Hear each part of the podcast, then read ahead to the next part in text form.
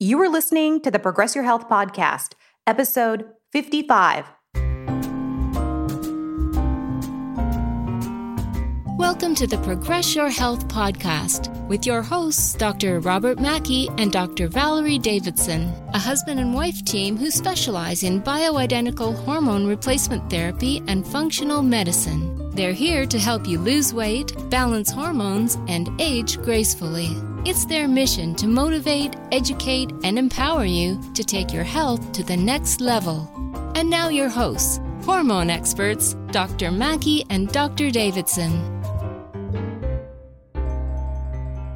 Hello, everyone. Thank you for joining us for another episode of the Progress Health Podcast. I'm Dr. Mackey. And I'm Dr. Davidson. Uh, so, in this episode, we're going to talk about uh, thyroid, uh, specifically free T3. Uh, as I mentioned in the last episode, actually, our most popular blog or podcast actually is Do I Have Low Free T3 Level? Um, that one is um, getting a, we didn't, uh, I think we recorded that, I don't know, maybe what, three or four months ago or something. And it's been getting a very wonderfully a nice amount of traffic, which is great to see from an analytics perspective. Uh, so, this qu- question we got is from Kelly. Uh, Dr. Davis, would you like to read the question? Sure. So this is from Kelly. She writes My thyroid labs are all within normal range, but I feel so depleted. My free T3 has never tested above 2.3, and I have type 1 diabetes and celiac disease. I know my body is prone to be difficult and function lower on some levels than most, but how can I fix my free T3 levels if they're low and my doctor says they're not treatable low. Yeah, so that last part, you know, it's not treatable, whatever. That's just, to be honest, that's just conventional ignorance. Free T3, this is why we talk about, this is why we made a podcast called Do I Have Low Free T3 Levels? Because this is something that we see all the time. Uh, no one ever tests it, no one ever pays any attention to it. The only thing doctors really do, now doctors are starting to look at antibodies, so anti TPO and anti thyroglobulin to screen for Hashimoto's. But even if someone has those antibodies, they still don't do anything different. The medication they prescribe is still the same thing. We want to know whether they have the antibodies. And she did mention, Kelly mentioned she has celiacs and type 1 diabetes. I would guarantee that she has Hashimoto's as well. So if Kelly has not had her antibodies tested, that's what she should have tested just to know because celiacs is a autoimmune condition that and Hashimoto's kind of have a, a you know a fairly uh, specific correlation with each other. And most of our listeners, you know, know about free T3 and free T4 and TSH probably more than their conventional doctor knows, but just to kind of reiterate, so a free T3 level is pretty much the active form of thyroid. So our thyroid pretty much makes T4, which travels in the bloodstream and peripherally will convert to free T3.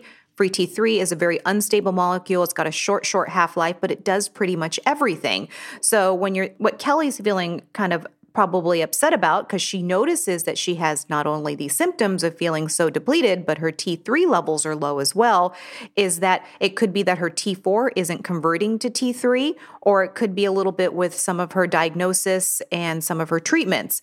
But in, what's interesting, like, not that I want to, you know, bag on her doctor or anything. I'm sure he he or she is really trying hard to help her, but they always go by these reference ranges. So the reference ranges for free T3 and Quest, it's like 2.2 to 4. Point, no, 2.2 to 4.2 for Quest and LabCorp, I think is 2 to 4.4. But let's say her free T3 at 2.3 is at 1.7. I see that all the time too. What would her doctor do then? You know, a lot of times they just really don't know what to do when someone has a low free T3 level, but they still feel like they're they're they have all the symptoms of it. Yeah, so when they say that it's not treatable, what that means really is that they're giving them one of three medications, either giving them Levoxyl, levothyroxine, or Synthroid. That is, as we've talked about in the past, that is what they call T4 monotherapy. Now, in from a conception standpoint or from an idea standpoint, it makes a lot of sense. You give the body T4, the body converts it. You know, really, 60% of the conversion of T4 to T3 occurs in the liver. Okay, now, so she's got celiac disease, which puts some stress in the liver. She's got type 1 diabetes, which puts some stress in the liver in general. Uh, so that is going to make that conversion process going from T4 to T3 significantly more difficult. Okay, so right off the bat, that is kind of a you know, kind of a um, uh, something that's working against her, not to mention type 1 diabetes. So, the difference between type 1 diabetes and type 2 diabetes type 2 diabetes is the epidemic of the 21st century, right? That's 90% of the diabetes cases. Type 1 diabetes is usually diagnosed as a juvenile, so more than likely Kelly um, probably was was diagnosed under the age of 20. You know, a lot of times under the age of 10, um, they get diagnosed relatively early and they're they're put on insulin right away. They're insulin dependent diabetics. Okay, so they have to take insulin. So what she doesn't say here, um, and this is a big part of thyroid function, is um, she's taking insulin. So what are the units of insulin she's taking on a daily basis?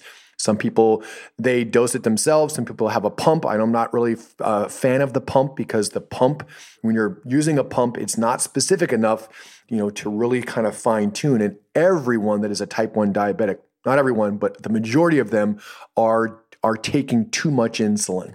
Okay, so uh, this is kind of a roundabout, but this is goes for um, people that are not even diabetic, improving insulin status is a way to improve thyroid function. Okay, so for her, her number one goal is to monitor and manage blood sugar, but that should be by using the least amount of insulin on a daily basis as possible. Okay, so that is where the diet and lifestyle piece comes into play. So she doesn't have to keep injecting, injecting, injecting more and more units of insulin because that'll just make her thyroid lower and lower and lower. So with you know, with Kelly, she's also saying she has celiac disease, which we took a little jump there and said more than likely she probably has Hashimoto's. And Hashimoto's is where the immune system, it's an autoimmune component where the immune system attacks your thyroid and it well creates all these antibodies and attacks the thyroid and inevitably that thyroid function d- decreases and decreases and decreases. And what we found with Hashimoto's over people with just generalized low thyroid is when you keep that thyroid, especially that T3, a little bit higher on the, you know, on the high end of normal, it tends to reduce that autoimmune component of the Hashimoto. So it calms it. It re- you can clearly see when someone's T3 comes up that it reduces down those antibodies. But when that T3 drops down, or somebody's not on the proper medication, or they're not treating their Hashimoto's properly, then you see those antibodies go up and up and up. And with Hashimoto's, yes, you have lots of symptoms of hypothyroid, but there's a whole bunch of other symptoms that go along with it as well. Yeah. Now, for those of you that don't know what celiac disease is, so let's just be honest, right? This was a very short question from Kelly, but her case is really complicated, right? Type 1 diabetes, celiac disease, thyroid problem. Uh, with the celiacs and the type 1 diabetes, you're always going to have a thyroid problem anyways. Type 1 diabetics always have, you know, thyroid problems to a certain extent. It's almost like a it's almost like a given. But celiac disease, for those of you that don't know, it's becoming very popular, right? It's still a very rare problem. A lot of people think they have celiacs, they get tested for it by their doctor, but it is still the ones that actually have full-blown celiacs is still relatively a rare a rare issue. Um, but that what that means is that they have a an actual intolerance to gluten. Uh, on the if we looked at the digestive tract, specifically the small intestine, there's little finger-like projection, little hair-like projections in your small intestine, what they call the microvilli. The microvilli inside the digestive tract is how we absorb. It increases. This is where a lot of physiology stuff comes in. So just bear with me. Uh, the villi are these little uh, kind of is if like in your house, if you had a big long rug on the floor and you squished up the rug, so let's say the rug is like six feet long, right? You squished up the rug together to create a bunch of ups and you know kind of like a little bunch of ridges to that rug and now that rug is only two feet long you've increased the surface area of that rug right? So now you could put a few more rugs in that same area because you squished the rug together right? That's kind of what the digestive tract is like to increase the amount of um, space or the surface area that your body has to absorb food.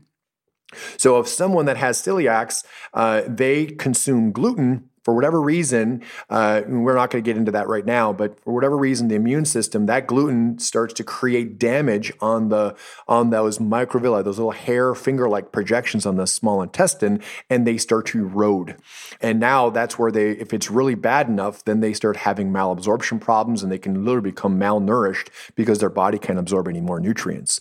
Not to mention, like you said earlier, uh, the connection between that and Hashimoto's. Uh, some people would even say that Hashimoto's is kind of like the you know, like the 21st century celiacs. It's like a, you know, they're almost kind of like the same thing in some respects. at least from an immune system standpoint. And which is, you know, one of the biggest keys with Hashimoto's is to eliminate gluten. Like, uh, not all Hashimoto's patients eliminate gluten, but it really is a good idea to eliminate gluten because, like you said, because of that immune response, eliminating gluten reduces down the Hashimoto's immune response.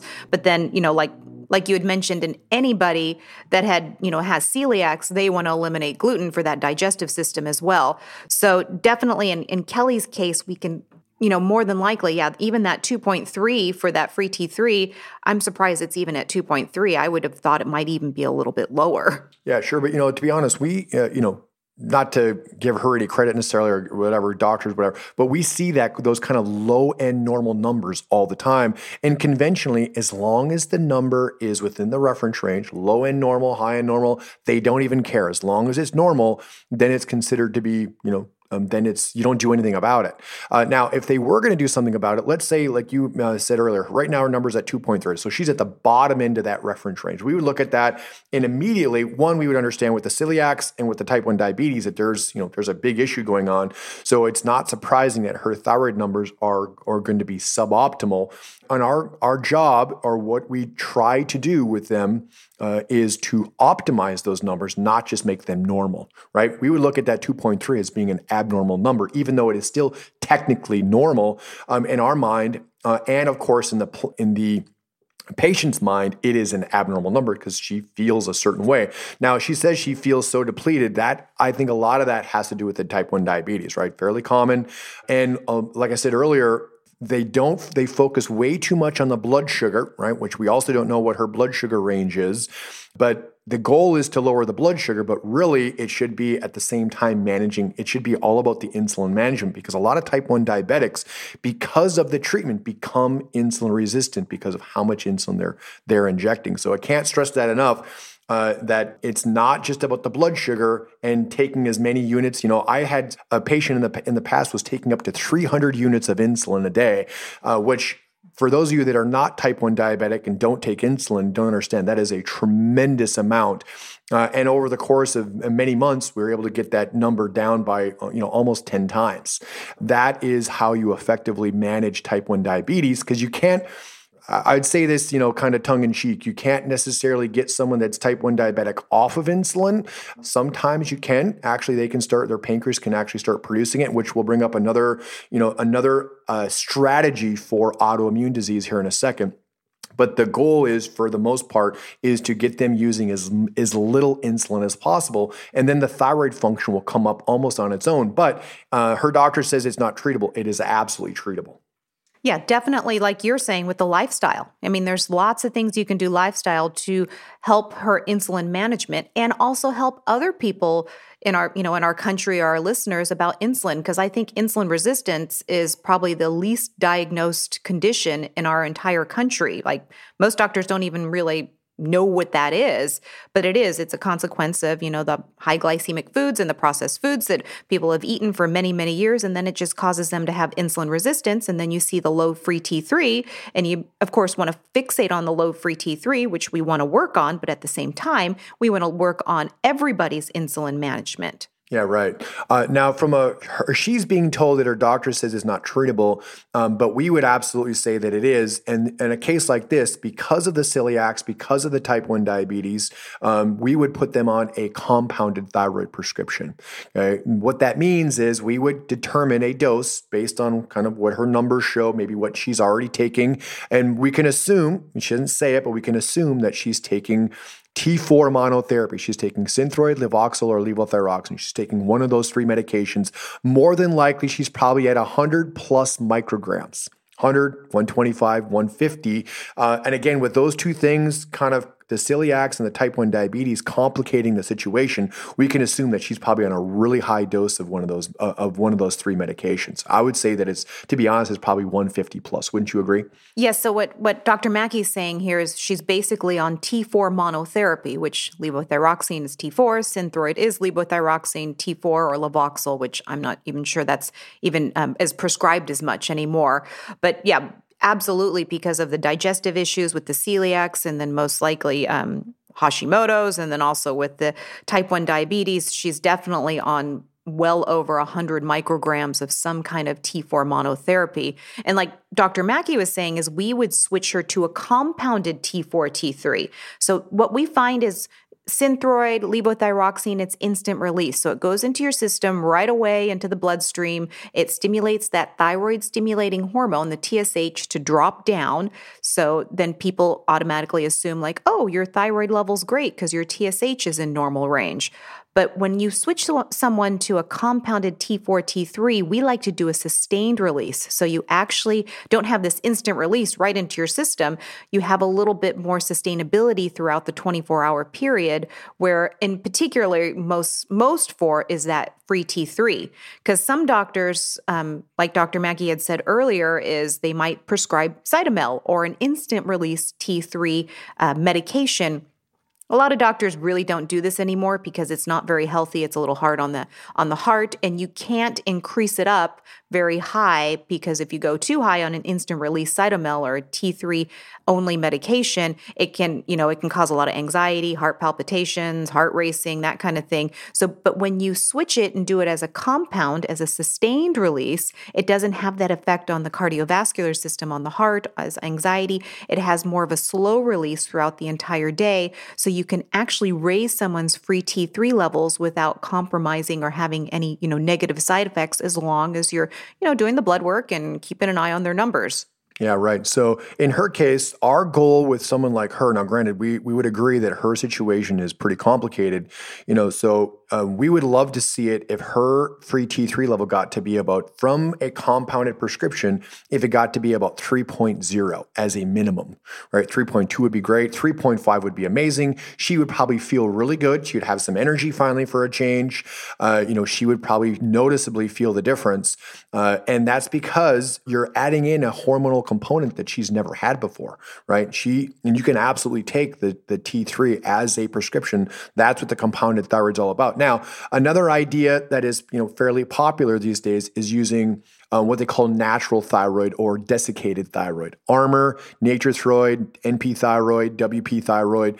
These are porcine based thyroids, so they come from little pigs and uh, we would not necessarily recommend that for someone that has celiacs, you know, or really for someone that has Hashimoto's. You could do it, you know, whatever, but the compounded is a lot cleaner, right? So you're taking away that uh, that foreign protein from a different, you know, from a different, you know, from a from an animal, and it doesn't have all the binders and fillers and excipients um, that those commercial prescriptions do. That's why we, you know, even though those desiccated thyroids still have the T4 and the T3, which is the point um, we still think that the compounded thyroid, and because her case is complicated, the compounded thyroid allows us to independently change those two hormones. The T4 can be raised or lowered independently of the T3. The T3 can be raised or lowered to match this the, the patient and how they're feeling and what their numbers show over time. Exactly. Yeah. Porcine or a pig thyroid has a four to one ratio of four micrograms of T4 to one microgram of T3, and you can't you can't change it. So sometimes if somebody is a little sensitive to the T3 and also those porcine thyroids are instant release so it goes into your system quite quickly so sometimes that that T3 component can cause people a little bit of some side effects where with the compound you can do any dose you could even possibly think about. And that way we can start a little, especially in Kelly's case, she hasn't had T3 probably in a ever in a really long time is you can start off lower on that T3 and work your way up so that her body and her system can get used to it. So that's one aspect. But I do have to say that we do have a lot of Hashimoto's patients that just really love their Nature-Throid, that really love their porcine thyroid and and they do really great on it. So i don't want to you know bag on it and say don't use it. It really depends on the individual you know? Some people do great on one particular medication and some people do great on another. But in kelly's case or in people that do have low levels of free t3 using utilizing a compounded t3 is a great idea. And on a completely separate note is I actually get quite a few patients where their T4 is normal, but their free T3 is low. So we may not may not even treat that T4 level, but just treat the T3 level. Right, right, right. Uh, and as we uh, said earlier, uh, that conversion is happening in the liver. 60% is happening in the liver. 20% happens by the bacteria in the colon, the, the microbiome.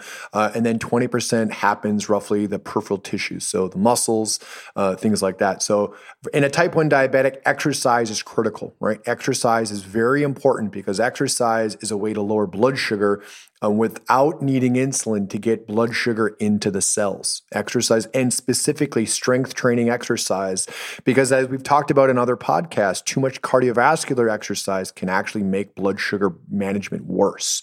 Uh, uh, too much when you're doing you know running or jogging or this or that, whatever, uh, it actually can raise cortisol, which then then raises your blood sugar. We need to get into that right now, where strength training over time m- makes the body more efficient at utilizing insulin, and then you can you, you your body needs less and less of it over time. So from that respect, type one and type two diabetes in some ways the goal is exactly the same. You're trying to get the body to produce less in type 2 and in type 1 you're trying to use as little as possible but still keep your blood sugars normal. A normal blood sugar for a type 1 diabetic, you know, for for most of us that are not diabetic, usually a fasting blood sugar should be less than 100, okay, 99 or 100, 99 or less, uh, and then postprandial, uh, uh, you know, up to about 140, give or take.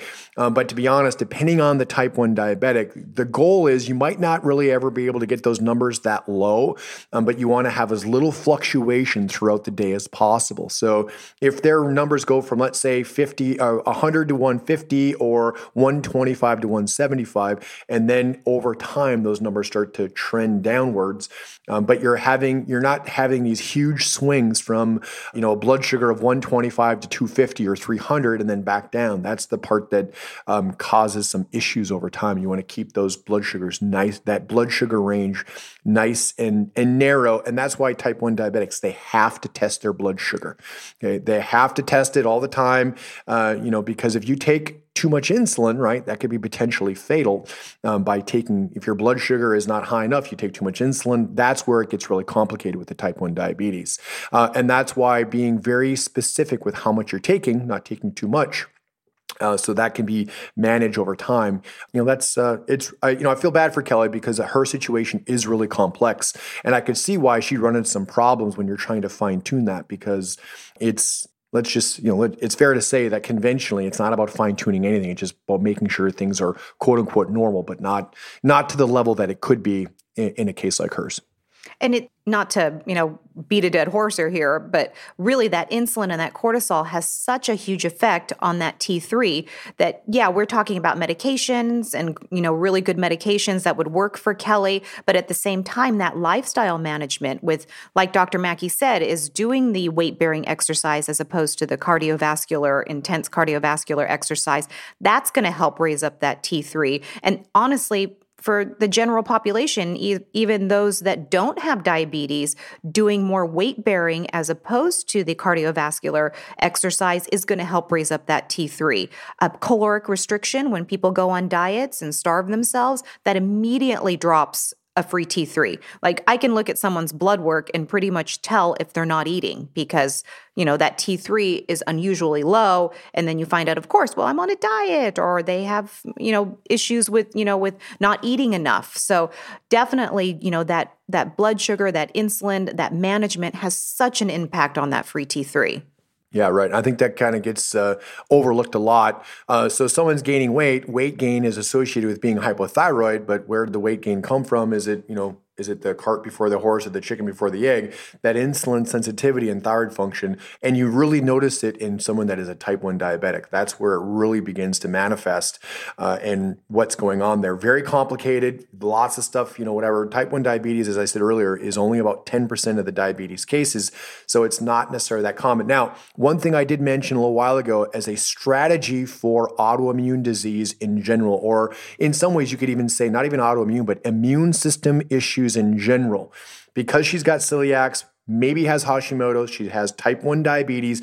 Type 1 diabetes is considered to be an autoimmune condition where your body produces antibodies that basically destroy what are called the the beta cells the I, uh, I think they're called the I, I, uh, islets of Langerhans uh, in the pancreas uh, the beta cells in the pancreas so the pancreas because of the autoimmune problem stops producing insulin Okay, that's why they end up having to take it. So, a strategy that we use for a lot of these types of situations is what's called low dose naltrexone. We're going to probably talk more about that. Uh, now, nowadays, doctors are using it from cancer to Hashimoto's to you know uh, MS to lupus to uh, you know a lot of different you know immune system based problems and having a really good bit of success. And we would consider a low dose naltrexone um, to be a really good treatment option because it has a very good upside meaning that it has benefit. Um, it's affordable. It's a relatively a cheap medication, and it has a very low, um, if really kind of non-existent level uh, list of side effects to it. That makes anything a good treatment, whether it's a drug or a supplement or anything. Um, that makes it a really good thing to consider in a case like this. Yeah, we use low dose naltrexone in a lot of Hashimoto's patients, and and as we're finding out now with autoimmune disease, I mean, I I've seen it work really well for rheumatoid arthritis, for any uh, connective tissue autoimmune disease. It works really, really good. So we'll definitely talk more about low dose naltrexone in the future. And if you're, you know, and honestly, if you're Hashimoto's, a lot of Hashimoto's patients know about LDN. They also abbreviate it LDN. But, you know, other doctors and conventional doctors don't quite know about it yet, but I do see on the forefront that there'll be more information on that. So if you are Googling, you know, because everybody loves Google, I love Google too, is you can Google low dose naltrexone. Now, if you Google naltrexone, you'll get a whole different sheet and pages and pages and pages of what naltrexone is because naltrexone is a different type of, is used, is the same medication, but it's used in a very higher dose to help with alcoholism and opiate addiction. But because naltrexone had been used for so many years, we had all this data to look at that naltrexone was helping people that had autoimmune disease. So now, finding out that using very low low doses in a particular way of uh, method of taking it seems to help people with the autoimmune. So i really think with um, you know with kelly with her celiac disease especially that ldn could have a tremendous effect yeah, right. And with a you know kind of a quick little uh, you know summary of how it works, when you take that you take it at night before you go to sleep, uh, medication you know lasts throughout the night. When it wears off, you get actually this surge to what they call opioid growth factor, which is really uh, an endorphin. Um, that that surge of that growth factor actually stimulates immune function. Okay, now in some situations, especially autoimmune disease, even certain cancers, I'm using it right now with a couple of patients that actually have some blood cancers, leukemia and such, and their numbers are getting better. Um, a lot of times that is considered to be counter, to stimulate the immune system seems to be counterproductive. Like that's going to make the situation worse. But in reality, when you stimulate the immune system in the way that we like to do it, or other functional medicine doctors like to do that, it always improves. And low dose naltrexone, like I said, is becoming very popular. So there's some research out there. If you find some negative opinions, about low dose naltrexone, keep looking because there is a lot of really good information, and doctors around the world are using low dose naltrexone um, with a you know with a good bit of patient success. And that you don't need to have double blind, placebo controlled anything. That kind of uh, anecdotal directly from the doctor, you know, what he's seeing on the front lines, just like you and I. We don't do double blind placebo controlled studies, but we are we're our patients are basically research all the time, right? And that a case study of a successful case, whether you're using low dose naltrexone or compounded thyroid or female hormones or whatever it is, a successful case is still a research study. So, as they call that in the research world, an N of one, N is like the population. An N of one, which is a case study, is still, in my opinion, sometimes the best type of research. One, it's easily easily reproducible, and we've gotten, uh, you know, over the years, we've just gotten hundreds and hundreds of cases like that. That hey, this worked. Let's try it again. Let's try it again. And you know, the, the results they're not always perfect, right? That's you know, the, people are individuals, but when it comes to things like this, you don't always need a double-blind placebo placebo controlled study to make a treatment effective. And a lot of times, some of the treatments that we're talking about, there is no double blind placebo controlled studies because I just had a conversation, almost not an argument, but a little discussion uh, uh, with a patient the other day she wanted to see research and i'm like well sorry you know that research just doesn't exist because uh, research only exists when there's money to be made from that research. And if there's no re- if there's no, no money to be made directly from that research or indirectly from that research, nobody is going to pay for that research. So sometimes right from the get-go, if there's research about something, let's say some kind of a drug that you get at Costco or Walgreens, if there's a lot of research about that particular drug, that means there's money to be made from that drug, which is why the research exists in the first place. Okay, so right off the bat, research is already skewed. Uh, so we have to keep that in consideration when we're trying to evaluate things and always wanting this double blind, placebo controlled evidence that something is effective, which is what the conventional medical, medical community wants to see all the time. If there's not that gold standard study, then it doesn't really you know, then it can't be safe or it doesn't work.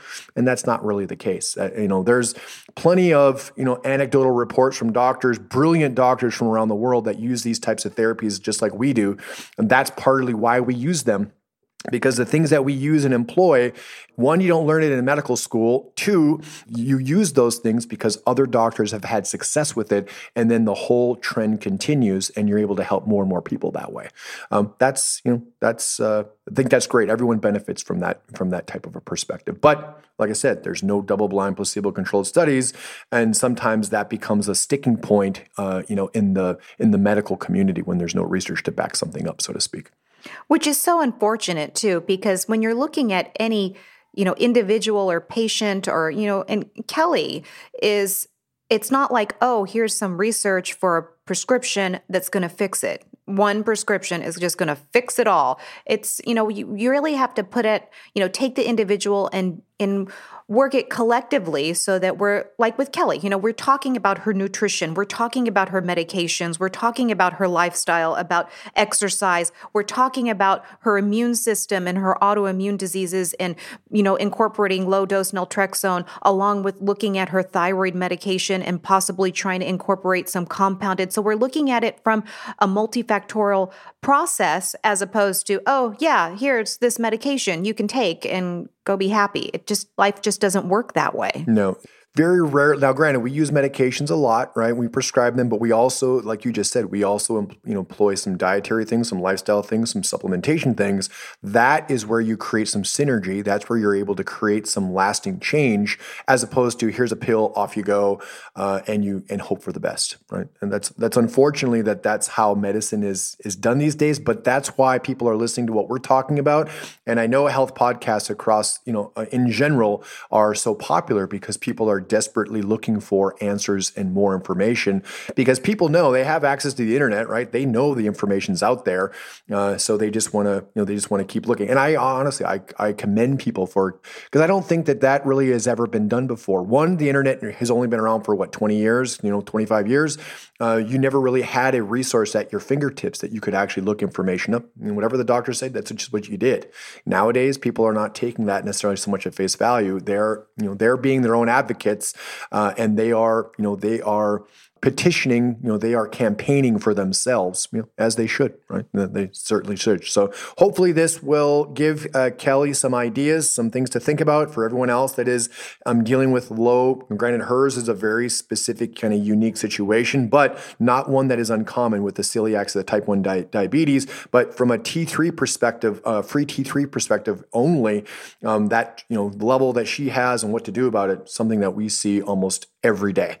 So if your doctor doesn't test it, encourage him to test your free T3. If he says that it's not treatable, then it's time to find another doctor because it is easily. Uh, but don't expect your current doctor if he doesn't understand the whole free T3 free T3 idea don't expect that he's going to know how to treat it. That means you have to find someone that knows how to treat that. Endocrinologists typically don't. An internal medicine doctor is typically not. A general practitioner is typically, typically not.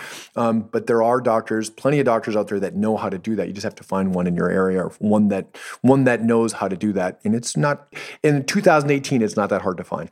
And so, Dr. Davis, anything else to add for this one? No, no, this was great. And, and thank you, Kelli, for taking the time to give us your question just so we could possibly help you and definitely everybody listening. Yeah. So uh, until next time, I'm Dr. Mackey. And I'm Dr. Davidson. Take care. Bye bye.